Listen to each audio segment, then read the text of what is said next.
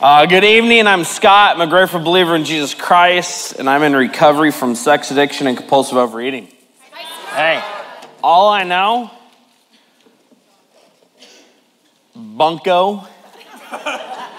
No guys a lot. You know why? Because I throw elbows when I'm going for those things, man. Wow, give me that. Get out of my way. It'll be awesome. Hey, it's okay. It's okay.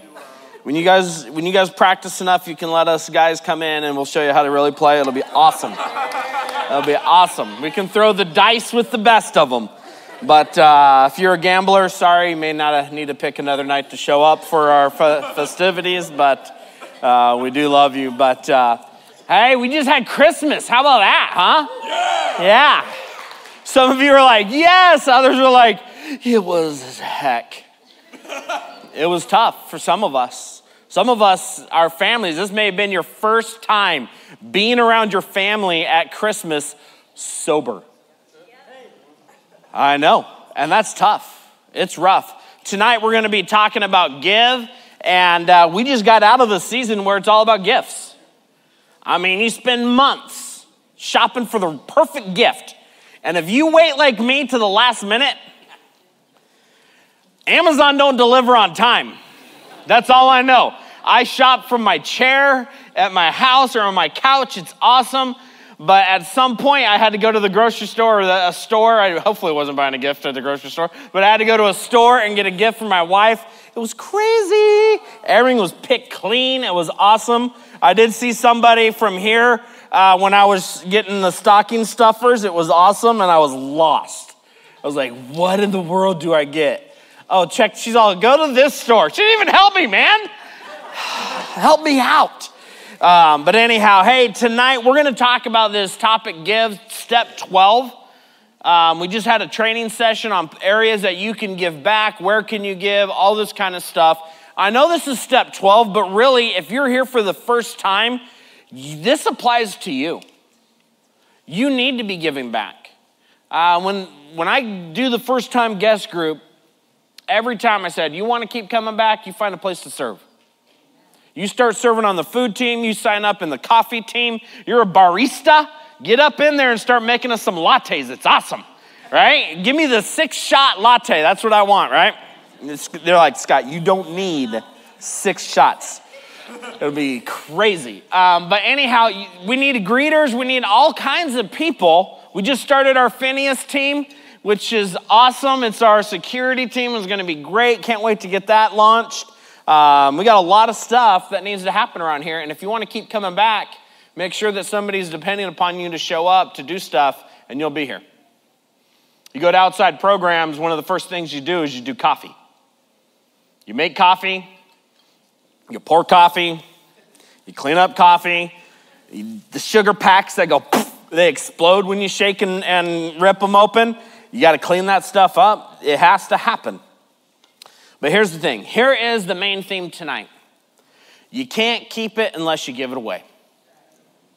You got to be able to give it away. What you learn, if you keep it and you're stingy with it and you hold on to it, guess what? It's not going to help you. It's eventually going to leave you. You have to work hard at being able to give it away and you got to give it away freely. We're going to talk about that a little bit later. But I wanted to talk first about some things that get me to a negative place. Things that get me to a bad place, and I've shared this multiple times in here, but tonight I'm going to share it again. And that's this is my poor belief system. Some of you are familiar with it, but the poor belief system starts with this is I am basically a bad and worthless person. That's what I believed growing up. There was something wrong with me. Now, your parents and my parents had to discipline us, right? I seemed like when, by the time I was getting spanked on a daily basis, I was that kid, always getting in trouble. I still remember getting spanked when I was in eighth grade. That was rough. That was rough for me to handle. But that I inherently thought that there was something wrong with me at my core. I am bad and I am worthless. From the ways that my mom, I remember coming, uh, uh, I was remembering I was hitting puberty, I was excited, and I had hair on my chest, and I was like, yeah! It's awesome. And she goes, You know why you have that hair on your chest, right? I go, No. I'm thinking, hey, it's because of the testosterone and I'm mature. And she goes, because you look at porn. I went, oh. So I'm bad. I'm worthless. I remember sitting at the kitchen table as my mom pulled out a magazine, started flipping through it as my dad was cooking, and him going, my mom going, hey, what do you think about this girl? What do you think about this girl? What do you, you like this one? You like this one? The humiliation, the embarrassment, the, the point in my life where I did not know how to handle that. At my core, I felt I was worthless and bad. You may have had different stories, but maybe there's been times in your life where you've basically felt bad or worthless. The second thing that that leads me to in my belief is this is no one would love me as I am. If you truly knew who I was, if you truly knew what I did, if you truly knew what I looked at, you wouldn't like me. Rick Countryman will say it if you knew who I was and all my stuff, you wouldn't want me up here preaching to you. Guaranteed. That's rough. No one would love me as I am, and so we feel rejection, abandonment. The rejection I faced when people would find out about my issues. I still remember when I was uh, in Alaska, I was a youth pastor up there, and uh, I brought one of my good friends from college up to, a conf- to speak at a conference for the youth group. I remember telling him and his wife, hey, this is what I struggle with. I struggle with pornography. And at the time, I really did not know how to handle that or share that in healthy ways. And I remember seeing his face and the rejection there. And at the time, we were having a conversation. We're going to start a church and we'll have you come out and you can work for us. And as soon as that happened, he, he literally sat there and said, He's like, no, we can't have him come out and work for us now. The rejection, the hurt, the pain. And so, since no one will ever love me, my needs will never get met if I have to depend upon others to meet those needs. So, based upon all those things, I'm never going to feel that comfort I want. I'm not going to feel the relief from that hurt, that pain, that embarrassment. And so, therefore, I'm never going to, and I'll never get nurtured like I thought that I, I wanted to. Somebody to take care of me. And so, what would I cope? How did I cope with these things? I coped through looking at pornography because that was the only thing that was disposable for me. My parents didn't have alcohol in the home. My parents didn't have drugs in the home. I went to a Christian school. I didn't know how to get a hold of those things. Now, now I know how I could get a hold of those things at a Christian school because I've done enough counseling with kids. But then I didn't know. And so I looked at porn. And food was always accessible. Food was a love language. The neighborhood moms would always feed me food, and if I didn't eat their food, they'd feel rejected. They would make me special things. Christmas time, they would make me cinnamon rolls. And I remember walking in to the Lopez's uh, kitchen, and they would be having all these things out, and the and the mom would come over and says and would say, "Scott, I made these just for you." was awesome. That's how I felt love, and I started to eat. And I wouldn't just go home and eat one cinnamon roll. She said these. There was like a dozen. I'd give everyone in my family one, and then the rest were mine in one sitting, right? Because they're good and they're, and they're gooey in them. Oh, I got to stop talking about it. Um, right? But that's what I thought. Those were my greatest needs, and I my belief was that I was horrible. And so, what did I have to do? I had to present a facade of what somebody would actually love. So, when I started to date my wife, guess what I did? I presented a facade of who I was. And so what she fell in love with was a facade. She never fell in love with who I really was. That's probably the greatest hurt that's happened in our marriage is when she found out when my facade came crashing down and the covers had been pulled and she said, "Who are you?" Because at my core I felt I was worthless, but for some reason my wife stayed around and we have five wonderful kids, and it's awesome. So thank you for that. But yeah. But I had to, through recovery, start to change my belief system.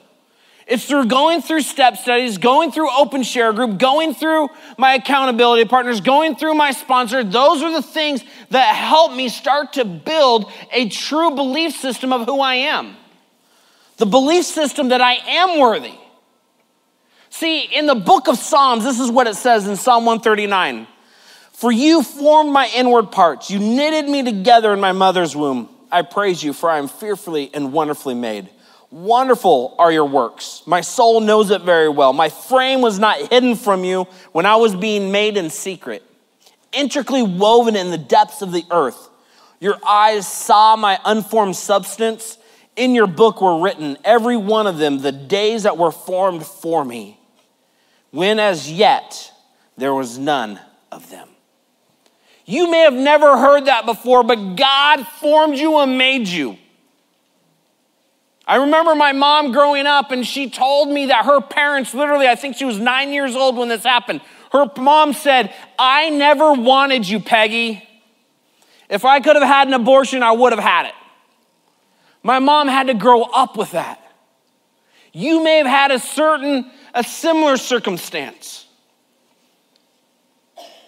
But God knew what He was doing, and He formed my mother. He made my mother, and she was amazing. And I got my issues with her, but I worked through those in my recovery program. But she was amazing. And then God made me and formed me inside my mom. And God made you and knitted you together in your mother's womb. And He knows every single day. I had a friend call me at four o'clock today. And he goes, Dude, something major happened in my life. I said, I'm on my way. Hung up the phone, got in my car, headed to his house. He's all, dude, you got ministry tonight. Just pray for me. I go, no, I'm coming over. So I showed up. What happened in his life today, God knew what was going to happen.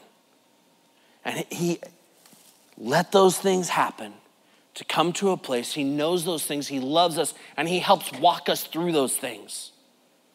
He helps us deal with those things in appropriate ways. But see, I had to realize that I am worthy and you are worthy.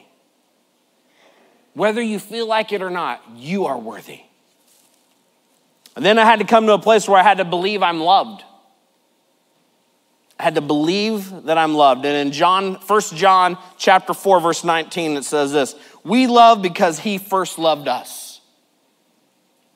God loved you before you ever even thought of him. He loved you. God loved you so much, He sent His Son to die on the cross for your sins before you even thought about them. Even though you're like, dude, I've been raised in the church my whole life. Yeah, God still loved you first. Before you sat in that Sunday school room, God loved you.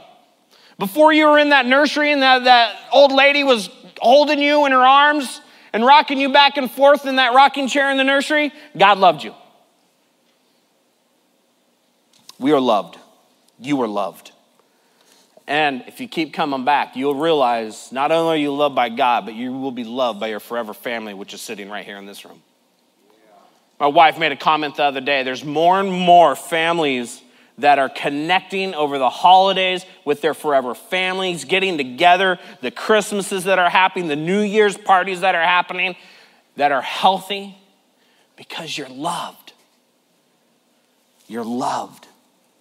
And when we're loved and we accept that, we will realize that our needs will get met if we allow them to be met. Matthew chapter 6, verse 33 says this But seek first the kingdom of God and his righteousness, and all these things will be added to you. Seek first God. And when we seek after God and his kingdom, all these other things that don't matter will be added to us. Now, that doesn't mean we're gonna be all rich and famous and all that kind of stuff. No, that's not what that means. But God's gonna take care of your needs. That when I follow after God and I seek after Him and I do things the right way and I have the one another's in my life, I'm gonna get what I didn't think I was gonna get, and that was nurture or comfort. But I can get those through my friends. I can get those through my family. I can get those through my accountability partners. I can get those through my sponsor. They can come alongside me and listen to me. Because if you know me, most of the time I just blow steam and I just want somebody to hear me blow steam. And the people that are closest to me understand that and they let me vent, and then I'm good. I'm like a tea kettle. That's me. You just got to let me vent and get that out, and we're all good, man. We're all good. The fourth one is this because I thought my greatest need was sex and food. I have to realize that my greatest need is not sex and food. It's not my greatest need. I don't need those things. I do need food to live, that, that is true. But not as much as I want to, to eat it. But it says this in Matthew chapter 11, verse 28 through 30. Come to me, all who labor and are heavy laden, and I will give you rest. Take my yoke upon you and learn from me, for I am gentle and lowly in heart, and you will find rest for your souls. For my yoke is easy and my burden is light. We addicts have, are very, very tired of running around, covering our tracks, keeping our addiction going. Keep going, keep going, keep going, hiding things, the secrets, all that run around life. We're exhausted from it.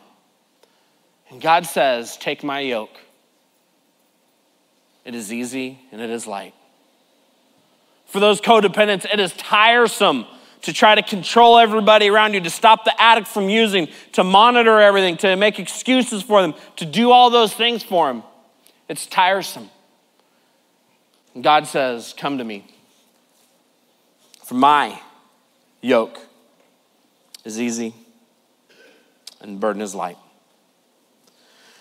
OA 12 by 12 says this We now have a message of hope to carry to others. We who once suffered from complete powerlessness to control our behaviors and our lives have now discovered the saving strength of a power greater than ourselves. We have experienced the miracle of physical, emotional, and spiritual healing, just as we promised that we, uh, when we began these steps. Some of you in this room have experienced the miracles in your life. I had one sponsee that I would tell, dude, don't quit till the miracle happens. Don't quit till the miracle happens. And he would come to me on a regular basis going, When's the miracle gonna happen, dude? When's the miracle gonna happen? Hello? And then there was a moment in his life. He texted me and said, I just got off the phone with my dad. The miracle happened. And I was like, oh, that is awesome. Super, well, I sent it through text, but still, I was like, that's great. Don't quit till the miracle happens. And if you're here for the first time, hear the hope that comes with the fact there's a miracle that happens in your life. I don't know what that's gonna be, but there is a miracle that will happen. There's many of us in, in this room that have already experienced those miracles. And I hope when they get into open share group, they share those things. They share their experience, strength, and hope. Matthew chapter 10, verse 8 says this Freely you have received, so freely give. You guys have been given so much. Give back. That's our job, is to give back, to talk to others. AA Big Book, page 90 says this If he does not want to stop drinking, don't waste time trying to persuade him. You may spoil a later opportunity.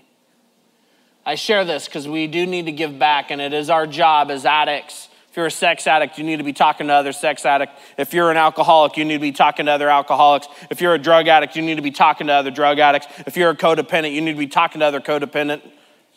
If you're a food addict, you need to be talking to other food addicts. No, that does not mean go sit in the buffet and just talk to anybody that goes through. But we do need to be talking to other people that are willing to hear and listen.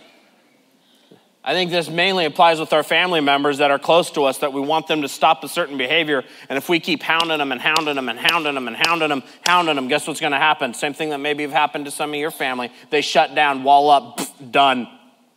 They avoid us. They don't come near us because they don't want to hear it. So if we keep hounding them and hounding them, we may lose an opportunity later to truly share the message. Now, you got to work your program, you got to talk to your sponsor, your accountability partners, how to handle those situations, but you still need to be open and not waste an opportunity that could come back later and, and be beneficial for their life. They had to have to hit rock bottom first. We've been given a lot of things in life. Now we need to give back. And I already shared that. And what do we share in group? Because that's one of the ways you're going, Scott, I don't know how to give back. And the only thing I can do is get here. Awesome. Get here. When you go to open share a group, here's what you do you share your experience, your strength, and your hope. That's how you give back. Now, those of you that are looking for the easy button, boop, I already give back. No, get in service too. But that is a great place to start. When you go to group, here's how you share. You get a focus question, right? Experience, strength, and hope. I know there's nights that you have a burning desire to share something else, something else crazy happened, but generally, share your experience. What have you, what, what's going on? How did you used to handle things? Where, where do you find your strength? In Christ? In the 12 steps? In the brotherhood? In the sisterhood? Those that are walking alongside you? And where's your hope? Hope of what? Well, here we're finally getting to the acronym. 11 minutes left, so congratulations. That was a long intro, but I had to get through it. It's a short word, it's give, so it's only four letters. We'll get through this quick. So, first one is this God first. We got to put God first. God's got to be first. Now, I just went through my, I'm going through my step study. And in that step study, they said there's a, in the fourth step, it's like, hey, list your priorities, right? And God's always on that list. Everyone's like, oh, always put God first. Whatever, you're an addict, you're sitting in here, you never put God first. You always put yourself first, man. Let's be honest. But we got to put God first. Romans chapter 12, verses 1 and 2 says this I appeal to you, therefore, brothers, by the mercies of God, to present your bodies as living sacrifices, holy and acceptable to God, which is your spiritual worship. Do not be conformed to this world, but be transformed by the renewal of your minds, that by testing you may discern what is the will of God, what is the good and acceptable and perfect. That we would do that. We would, we would start to transform our mind by putting God first. Don't think of yourself first put God first. I already read the seek first the kingdom of God, right? So we need to be putting Him first. So ask yourself this How are you putting God first in your life? Are you giving Him the first fruits of your time? The morning isn't good. I am not fully awake until 10 a.m. Doesn't matter when I wake up, I am not fully awake till 10 a.m coffee, energy drinks. I may have energy and I may be excited, but my brain still ain't working until 10 a.m. That's just how I am. So when do I spend time? I, it'd be poor for me to give him that first time. So I do pray, I do start that time, but when do I start to invest into my relationship with God, spend time with him? What about the first fruits of our labor? Are we giving back him financially? You know, churches will refer to it as a tithe. But out of your love for God and your relationship with Him, are you giving back to your home church, to recovery, to wherever? And then the next one is this the I. I becomes we. You are not in this alone. So don't work in isolation. We are with you. We are with you.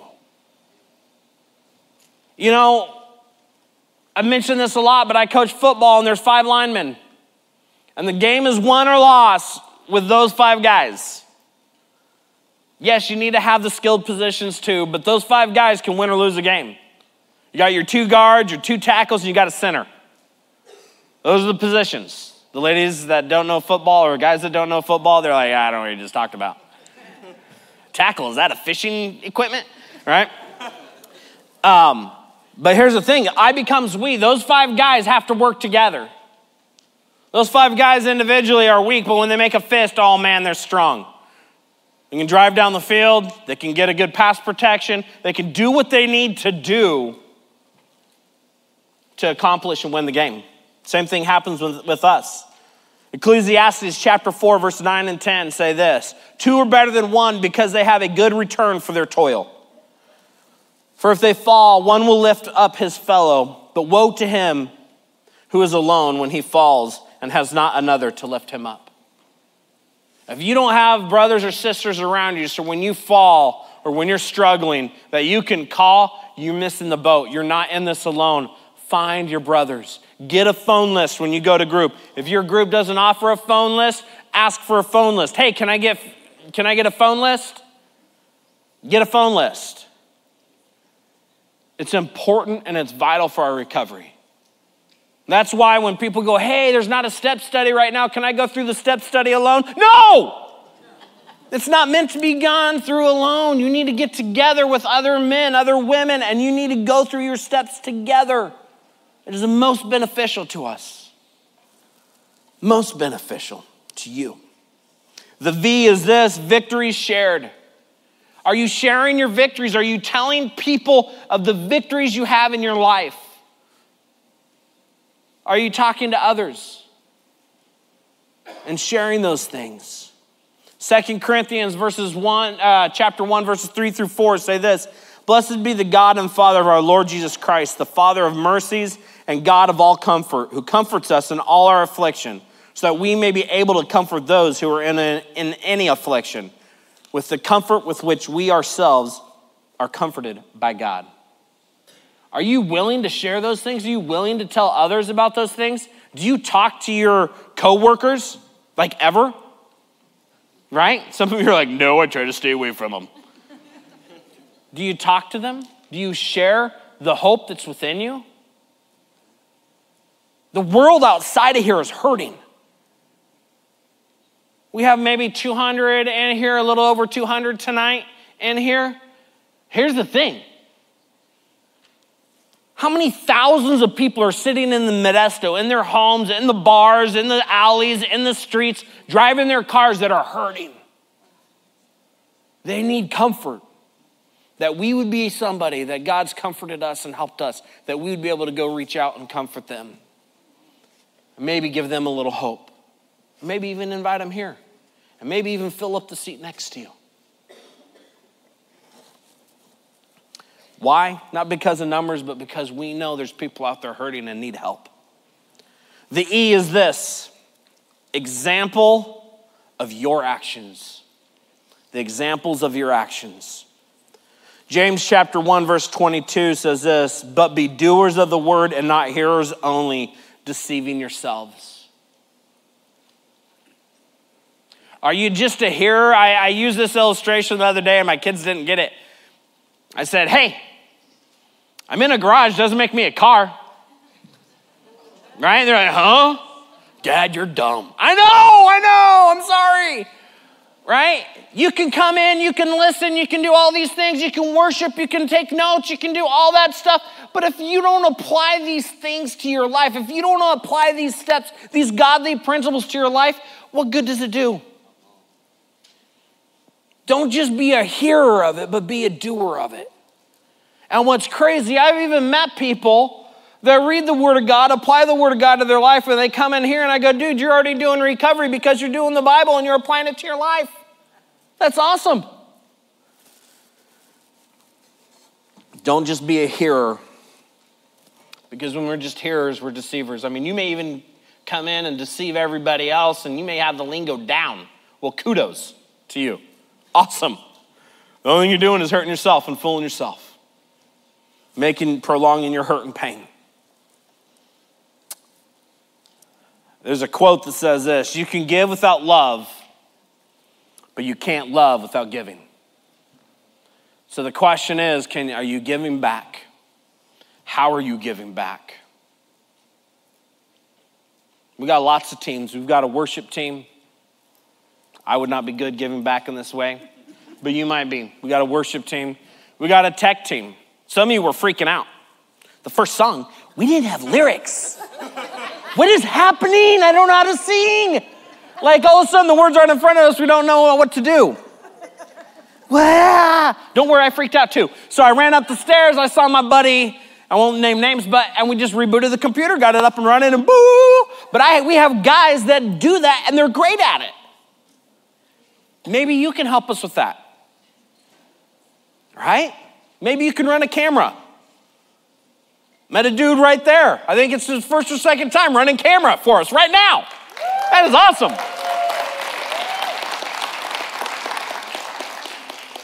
Sound guys. We need guys to get here early, set things up. You're like, dude, I don't want to be seen by anybody. I don't want to be in public. Awesome. Get here early, set up. You can disappear. It'll be great. We got a bookstore. We got coffee. We got welcome center. We've got lots of places you can give. I don't want to list them off. Maybe you don't want to do any of that stuff and you can't get here early. Great. We have a new thing that we want to help out our facilities team because there's two guys that have to reset this whole thing up in a half an hour when we're done. They got to reset everything half an hour. So guess what? We need to break down our circles, stack the chairs, and get them ready for facilities to come in and do what they got to do with it. And we need somebody to help oversee that. We need somebody to do it. Are you that person? Can you do it? Good question. Well, let me close with this.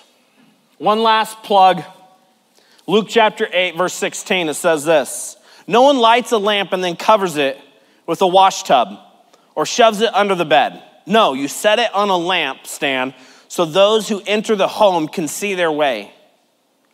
We're not keeping secrets, we're, not, uh, we're telling them. We're not hiding things, we're bringing everything out into the open. So be careful that you don't become misers of what you hear. Generosity begets generosity, stinginess impoverishes. It's kind of small to read, but you can look it up later. Luke 8, 16, 19. Listen, something crazy has happened in your life. Tell. Christmas time, we sing that song, Go Tell It on a Mountain. Right? Go tell it. Go tell your neighbor, because that's the stuff. They don't care about the Raider game like they do, but they just do that to pacify it. They don't care about the, the Niner game. They don't care about football. They don't care about anything. What they care about is life changing things. They'll put up with conversations about other stuff, but they really want to know how they can get healing from the hurting that they're dealing with. Let's stand and close with serenity prayer. God, grant me the serenity to accept the things I cannot change, the courage to change the things I can, and the wisdom to know the difference. Living one day at a time, enjoying one moment at a time, accepting hardship as a pathway to peace, taking as Jesus did this sinful world as it is, not as I would have it, trusting that you will make all things right if I surrender to your will, so that I may be reasonably happy in this life and supremely happy with you forever the next. Amen. Amen. See, we didn't panic. We survived. We all knew it. Ah, there it is. Hey, first time guest ready?